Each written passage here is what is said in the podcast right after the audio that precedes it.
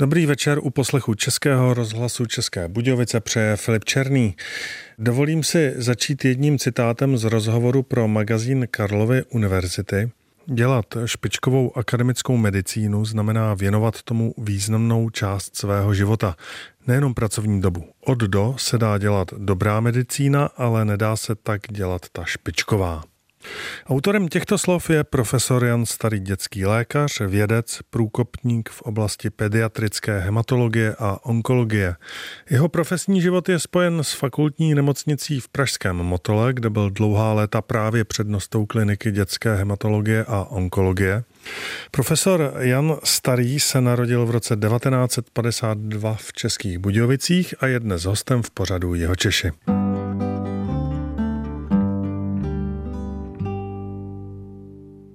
Pane profesore, vy tedy pocházíte z Českých Budějovic. Ze stejného města byli i vaši rodiče? Ano, oba jsou narozeni v Budějovicích a po stránce otcem rod Budějovická větev je někdy od poloviny 19. století, kde jeden příbuzný přešel od Libochovic, kde je teda stále ještě spousta našich příbuzných z různých kolen do Budějovic, takže od poloviny 19. století Budějovičáci a rod matky pochází z hůr, u Českých Budějovic, té vesnice Adamov Hůry, takže jeho Češi, ano. No a můj otec byl lékař, primář na ORL oddělením Českých Budějovicích, krčním oddělení a matka úřednice v jeho českých papírnách. Nicméně vy jste potom v Budějovicích studoval gymnázium a už tenkrát jste si říkal, že byste třeba byl tím lékařem, vzor tatínka působil, nebo naopak on vás odrazoval? Já jsem prožil své dětství v Havličkové kolonii, což je prostě to nejlepší, co se člověku v Budějovicích, myslím, může stát, narodit se nebo bydlet v Havličkové kolonii. Takže z tohohle pohledu šťastná doba a chodil jsem na základní školu do Dukelské, takže prostě pěšky v pohodě pár minut a pak jsem se vydal o něco dál do gymnázia Jirzíkova, v té době jediné v Budějovicích, které bylo a to jsem absolvoval a to zrání ve smyslu medicíny asi tak jako probíhalo tak, tak nenásilně. Měl jsem nějaký klukovský představy, jiný, nejdřív námořník, pak archeolog, myslím, a pak se to tak jako přesunulo na tu medicínu nenásilně. Chodili jsme za tátou do nemocnice, když měl službu a tak jako člověk asi tím prostředím tak jako nasáknul, aniž by si to uvědomoval. Takže jsem vlastně když se mě ptali v gymnáziu ve druhém ročníku, kam půjdu, tak jsem řekl na medicínu. Pro rodiče to bylo do určité míry překvapení, milé, myslím, ale ani jsme o tom doma nemluvili. Vy jste se ocitnul v Praze. Na které lékařské fakultě? Já jsem dělal přijímací pohovory na fakultu dětského lékařství, tehdejší, což je nynější druhá lékařská fakulta. A ty jsem udělal, takže jsem nastoupil v roce 70 na lékařskou fakultu do Prahy a študoval vlastně tady v Motole převážně. Do roku 76, kdy jsem promoval a v Praze jsem zůstal, tehdejší přednosta kliniky dětské tady v Motole mi nabídl místo na klinice, která tenkrát se jmenovala druhá dětská klinika, byl to akademik Houštěk, taková velká osobnost české pediatrie 20. století a tak pro mě to, byť jsem jako chvíli váhal, protože já jsem vlastně chtěl dělat neurologii a dospělé, ne děti, tak jsem po určitém váhání na to kývnul a dobře jsem udělal. Proč to dobře udělal? Protože jsem prostě jako velmi profesně spokojený dětský lékař, protože děti jsou baječní pacienti, protože jsem se soustředil na obor, v kterém byla velká perspektiva výsledky léčby zlepšit, byť ty začátky nebyly jednoduché a takže jsem měl vlastně v tom profesním životě štěstí, že jsem zažil takový veliký pokrok v oboru, který dělám. Právě vy jste nastoupil do oboru, kde ale byla značná dětská úmrtnost. To si myslím, že v té době ten výhled na to, že se to zlepší, byl určitě podstatný, ale muselo to být velký nápor na psychiku. Bylo to určitě frustrující a tím, že jsem byl mladý sekundář, tak jsem úplně mě si to všechno nebral osobně, protože odpovědnost nesli jiní. Já v té době byl ten, který plní rady, příkazy někoho jiného, staral jsem se o ty děti. Samozřejmě vlastně chodil jsem pravidelně na patologii, na sekce, takže byla to prostě doba komplikovaná. No ale zrálo ve mně přesvědčení, že je to ten správný obor, že je tam velká šance výsledky těch dětí což mluvím o leukemii, zlepšit a to se také ukázalo. My jsme v té době trochu zaostávali za tím, co běželo na západ od našich hranic. Sice ty informace k nám se dostávaly přes tu bariéru železnou oponu jako komplikovaněji, ale přece jenom člověk tušil, že se to dá dělat líp. Tak jsme na tom začali vlastně v těch 80. letech pracovat a poměrně rychle jsme ty naše výsledky v průběhu 80. let začali zlepšovat. Právě to možná v tom povídání zaniklo, že vy jste uvažoval o té neurologii, pak šlo teda o hematologii a onkologii, vlastně ta vaše specializace. Dá se říct, že byl nějaký třeba bod zlomu nebo bod obratu v té léčbě? Bod obratu byl tehdy, když jako pro nás to byl bod obratu, když jsme dali dohromady výsledky jednotlivých pracovišť, kde se děti s leukemí v Česku léčili, což bylo 10 nemocnic velkých, včetně Českých Budějovic například a každý léčil ty děti tak, jak uznal za vhodné. Neexistovalo jednotné doporučení léčebného postupu pro celou republiku. Výsledky byly více či méně tristní všude. Na základě toho jsme vlastně v polovině 80. let vytvořili pracovní skupinu, která zaobírala všechna ta pracoviště, kde se děti s leukémí léčily a rozhodli jsme se, že převezmeme více či méně do detailu protokoly, které používali kolegové v tehdejším západním Německu což nám bylo nejblíž díky tomu, že nám bypassovali ty informace přes východní Německo, protože NDR mělo přece jenom určité vazby na, na západní Německo a my jsme tam jezdili na konference a tak jsme slyšeli ty kolegy z toho západního Německa přednášet a uvědomovali jsme si, že ten jejich léčebný postup, který oni tam vyvinuli, vypadá velmi nadějně a tak jsme se rozhodli, že ho převezmeme což byla polovina 80. let a převzali jsme ho na všech pracovištích v Česku. Zredukovali jsme počet pracovišť na 8 z těch deseti a začali jsme léčit děti moderněji. Nebylo to jednoduché, protože ta druhá polovina 80. let léky byly omezeně a ty dražší skoro vůbec, takže jsme museli vyvíjet značné úsilí, aby jsme dali ten léčebný protokol do pořádku tak, jak by bylo potřeba, což se nám ne vždycky dařilo, protože pořád nám něco chybělo. Prostě ten režim a ta doba už tak jako mlela z posledního, jak všichni dobře víme. Takže pak ten velký zvrat nastal v začátkem 90. let, kdy ta železná opona se vytáhla. My jsme se rozjeli do světa, já jsem šel z jedné zahraniční stáže do druhé, jezdil jsem na konference, zvali jsme ty zahraniční osobnosti sem k nám, aby nám předávali své zkušenosti. Tenkrát nám byli všichni hodně otevřeni a velmi vstřícní a velmi rychle jsme začali s transplantací kostní dřeně, což byl další důležitý krok v léčbě nejenom leukemie, ale i řady jiných nemocí a vytvořili jsme tady v Motole transplantační jednotku pro a České republiky v té době ještě z Československa a byla to taková velmi dynamická doba, ty 90. léta, do medicíny se napumpovalo hodně peněz ve srovnání s tím, co bylo předtím. Začala se podporovat věda a my jsme vytvořili jako takový kolektiv mladých lidí, vědců, kteří velmi úspěšně začali prostě tu vědu dělat, diagnostiku zlepšovat a vytvořili jako velmi dobrý tým lidí a získali mezinárodní renomé a my jsme vlastně jako chytili ten vlak rychle jedoucí výzkumu a léčby hematologii, onkologii a posadili jsme se do něj a prostě od té doby tam jsme a Myslím si, že poskytujeme těm dětem to, co je potřeba. To jste byl vy, kdo provedl tu první... Eh, jako, jako vždycky je to kolektiv lidí, takže byli jsme prostě, ano, my jsme udělali první transplantaci kostní dřeně tady v Motole u dítěte a v té doby jsme začali jsme program transplantace kostní dřeně a dneska je to taková jako rutinní součást naší práce pro prostě nejenom leukemie. Ano. Sledovali jste pak odsud třeba toho pacienta? Máme ty pacienty od samého počátku, vlastně si je vedeme eh, u nás a zveme si je k nám. My máme nejenom ty transplantované, ale i ty děti vyléčené u těch běžně vyléčených leukemí. Ne, že bychom je sledovali do, do důchodu, tam je v určitém okamžiku předáváme praktikum, prostě protože oni nepotřebují žádné extra sledování, ale samozřejmě nejsou jenom leukémie, celá řada jiných nádorů, dětských, které mají riziko určitých pozdních následků a takové ty nejrizikovější pacienty si vedeme v naší ambulanci pro dlouhodobě sledované pacienty vlastně až do jejich prostě 40. 50. roku, takže tady máme 40 dneska už je 50 kteří k nám třeba chodí jednou za rok, eh, nebo aspoň o nich víme, protože máme jako oprávněný pocit, že tak jako máme největší zkušenost, co asi tak můžeme čekat, a včas to pokud možno zachytit a pak to řešit s těmi kolegy z dospělých oborů. Když jste tady začínal, tak ta úmrtnost ta byla asi vysoká, bych tak odhadl, možná se blížila ke 100%. No, eh, on pan profesor Koutecký, který byl jako zakladatel dětské onkologie, všech jiných nádorů, kromě leukemí u nás, tak vzpomínal vždycky, že když začínal v 60. letech, tak přežili 3% dětí s těmi jinými rakovinami než je leukemie.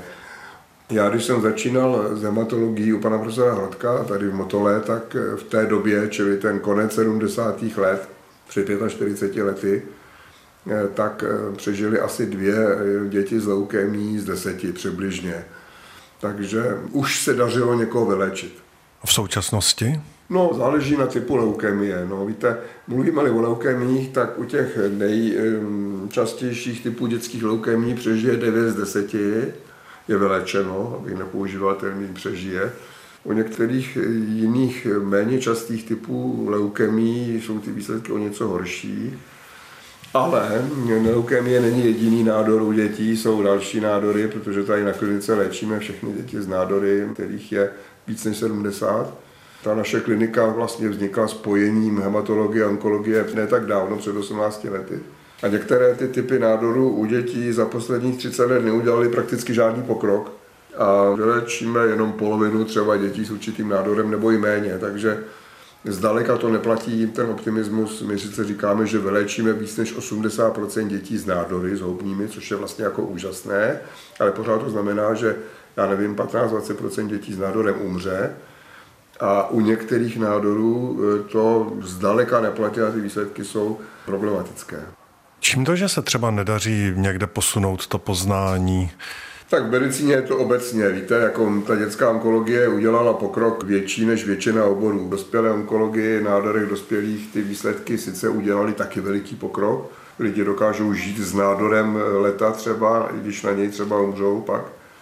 Ale nejsou tak dobré, zvlášť u některých nádorů, vemte si karcinom plic nebo karcinom slinivky břišní tam se toho moc nestalo za posledních 50 eh, let. A pak jsou další a další nemoce, které vlastně taky ohrožují přímo život a vlastně pokrok není veškerý žádný. Vemte si některé ty, o kterých se hodně mluví, třeba ta amyotrofická laterální skleroza jiné. My si uvědomujeme, že v té dětské onkologii vlastně máme štěstí, protože většinu dětí dokážeme vrátit do života. A je to tak, že prostě u těch nemocí Nevíme dobře podstatu, nevíme, proč vznikají, neumíme je teda léčit cíleně, léčíme je tak jako trochu zjednodušeně tím, že dáváme chemoterapii, která poškodí ty nádorové buňky, ale některé to přežijí a my neumíme najít, která ta nádorová buňka přežije a která ne. A není to tak snadné tyhle ty věci měnit. Ono se hodně mluví o takzvané precizní medicíně, cílené léčbě, biologické léčbě. To je určitě pokrok pro některé typy nádorů, ale zdaleka ne pro všechny. A tak to v tom poznání je, že asi nikdy nebudeme umět vyléčit všechno.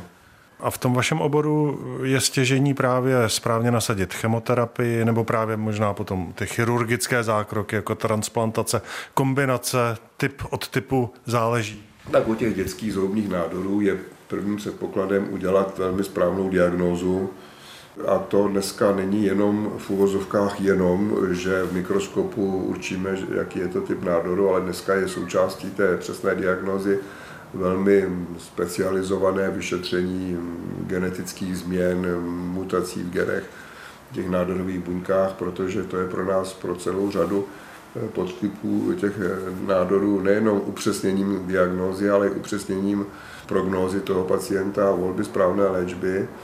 Takže dneska je to velmi sofistikovaná záležitost, která se stává čím dál tím sofistikovanější léčba trochu za tou diagnostikou pokulhává. Nám dneska ta molekulární biologie umožňuje do detailu proskoumat, jaké dráhy jsou poškozené, ale neumíme úplně na to zareagovat, ale jistě nejdřív musíme poznat biologii a pak můžeme vyvíjet léčbu. Takže jsem přesvědčen, že obrovský pokrok třeba udělala poznání vzniku dětských nádorů mozku. To jsou druhé nejčastější nádory po leukemích u dětí. Ročně v České republice 80 dětí to je málo, ale není to tak málo s zoulním nádorem, který má pro ty děti dalekosáhlé následky, včetně toho, že na ně můžou umřít a tam jsme obrovsky pokročili, ale ta léčba trošku pokulhává. Léčba je obecně tam, kde je možná operace, což není leukemie, ale jsou některé nádory, které můžeme uříznout, tak tam jistě operace, chemoterapie prakticky vždycky. Ozáření u dětí ano, neobejdeme se bez něj, u řady různých nádorů. Není to úplně léčebná modalita bez určitého rizika, protože ty malé děti s ozářením jim nedělá úplně dobře na zdravé tkáně, ale někdy se bez toho neobejdeme, takže ano. A pak jsou některé moderní léčebné postupy, některé molekulární protilátky, nebo třeba ta transplantace kostní dřeně, ta má v té dětské onkologii jenom ale omezenou roli, hlavně u těch leukemí, pro ty ostatní nádory, tak velkou roli s výjimkama nemá. Takže je to velmi komplexní záležitost, která dává ty výsledky, o kterých jsem mluvil. I když vlastně přesně nevíme, kde se nádorová onemocnění berou, jde třeba vystopovat, že určitá, já nevím, genetická zátěž hraje roli? Asi u 10% dětí víme, že tam je predispozice určitá k nádorům a je tam určitá genetická zátěž, ano, že se teda rodí s dispozicí, která se může manifestovat a manifestuje celý v tomto případě, takže to je jeden z deseti, tak není to bůh jaké číslo, ale ano, jsou predisponující onemocnění, predisponující stavy k dětským nádorům.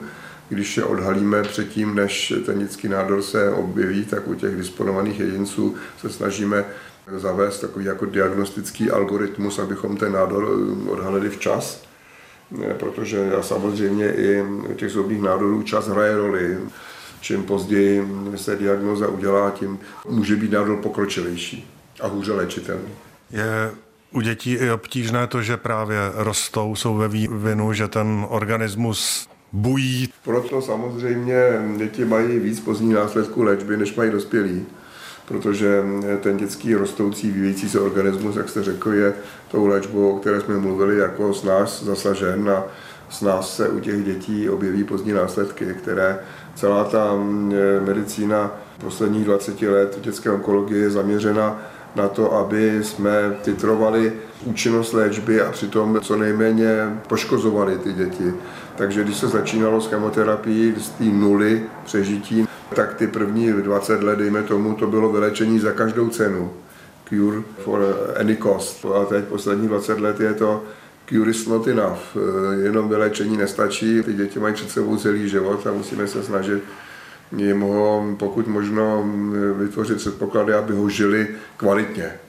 Takže se snažíme prostě tam, kde je to možné, ubrat léčby, protože víme, že to pro ty děti nemá dobré následky. Jakým směrem teď ty úvahy ve vašem oboru se dál ubírají, jak ho posunou? Tak, jak už jsem řekl, to je veliké pokroky v poznání biologie nádorů a v ty nové metody molekulární diagnostiky které se, to poznání toho lidského genomu se dostalo z, teda z laboratoří výzkumných k tomu pacientovi, k tomu lůžku pacienta, že my skutečně jsme schopni rozanalizovat ten nádor do detailu a pořád se posunujeme dál. Minulý týden se objevila tady v tisku odborném zase prostě informace, že se našel nový podtyp poznání jednoho zácného typu dětské leukemie jako příčiny toho podtypu.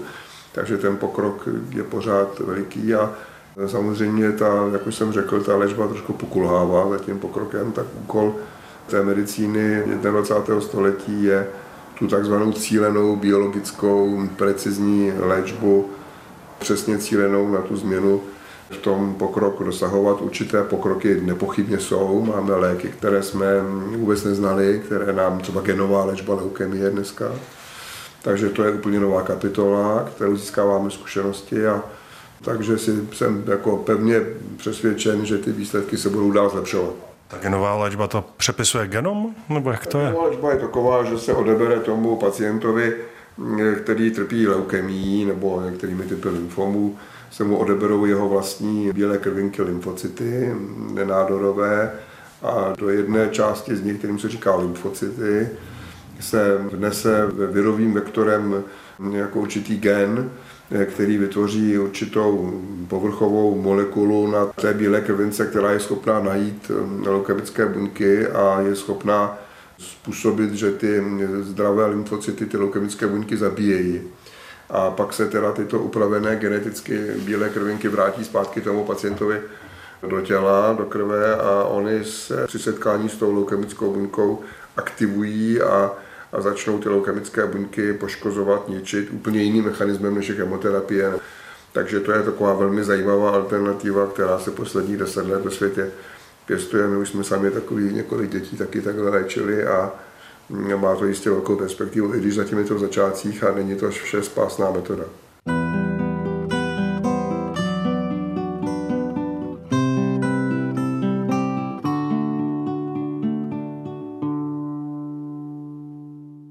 Jsem si o vás četl, tak vaše manželka je rovněž lékařka. Je to výhoda nebo nevýhoda? No tak my jsme se poznali na medicíně ve stejném ročníku, takže asi to je nenáhodné. Těch lékařských párů není málo, prostě takhle to život přinesl. Myslím si, že je to výhoda. Medicína je poměrně čas beroucí obor, a tak máme jeden pro druhého pochopení. Ona je ginekolog, leta dělala v nemocnici, ale posledních 25 let má svoji ginekologickou praxi. Velmi tedy bohatě navštěvovanou, takže má co dělat. Pro našeho syna jsme možná byli trošku taková jako, ovšem, to je ten pohled můj, ale náš syn měl možná pohled jiný, protože ten říkal, že na medicínu dělat nebudu, když vás vidím oba v nemocnici pořád, takže ten se naprává, takže asi jak to kdo veme, ten úhel pohledu. No, možná jako právník, že by měl o to víc času, to teda pochybuju. No, no, no samozřejmě, že se to idealizoval, ne. Ale aspoň ty víkendy má volné, protože on říkal víkendy, vy jste většině v práci. My jsme si předávali to dítě, jeden víkend sloužil jeden, druhý víkend sloužil druhý, jsme si to tak, jako myslím si, že to nepoškodilo. Na Wikipedii se o vás píše, že rád odpočíváte i výlety po české krajině. Máte nějaká oblíbená místa? No tak zrovna včera jsem měl den dovolený a šel jsem eh, v Krušních horách z vesnice jménem Jeděnec, takový jako v okruh asi 22 km zase zpátky do vesnice Měděnec, což je blízko Klínovce v Krušních horách, čili mám rád českou krajinu, mám rád, když jdu jako turista s batohem českou krajinou, hory určitě ano. Takže kdekoliv a střídat. Takže prostě to různě prostřídávám, přesně. Prostě česká krajina, jsem rád, že, že žiju v Česku. Dnešním hostem v pořadu Jeho Češi byl dětský hematolog a onkolog profesor Jan Starý.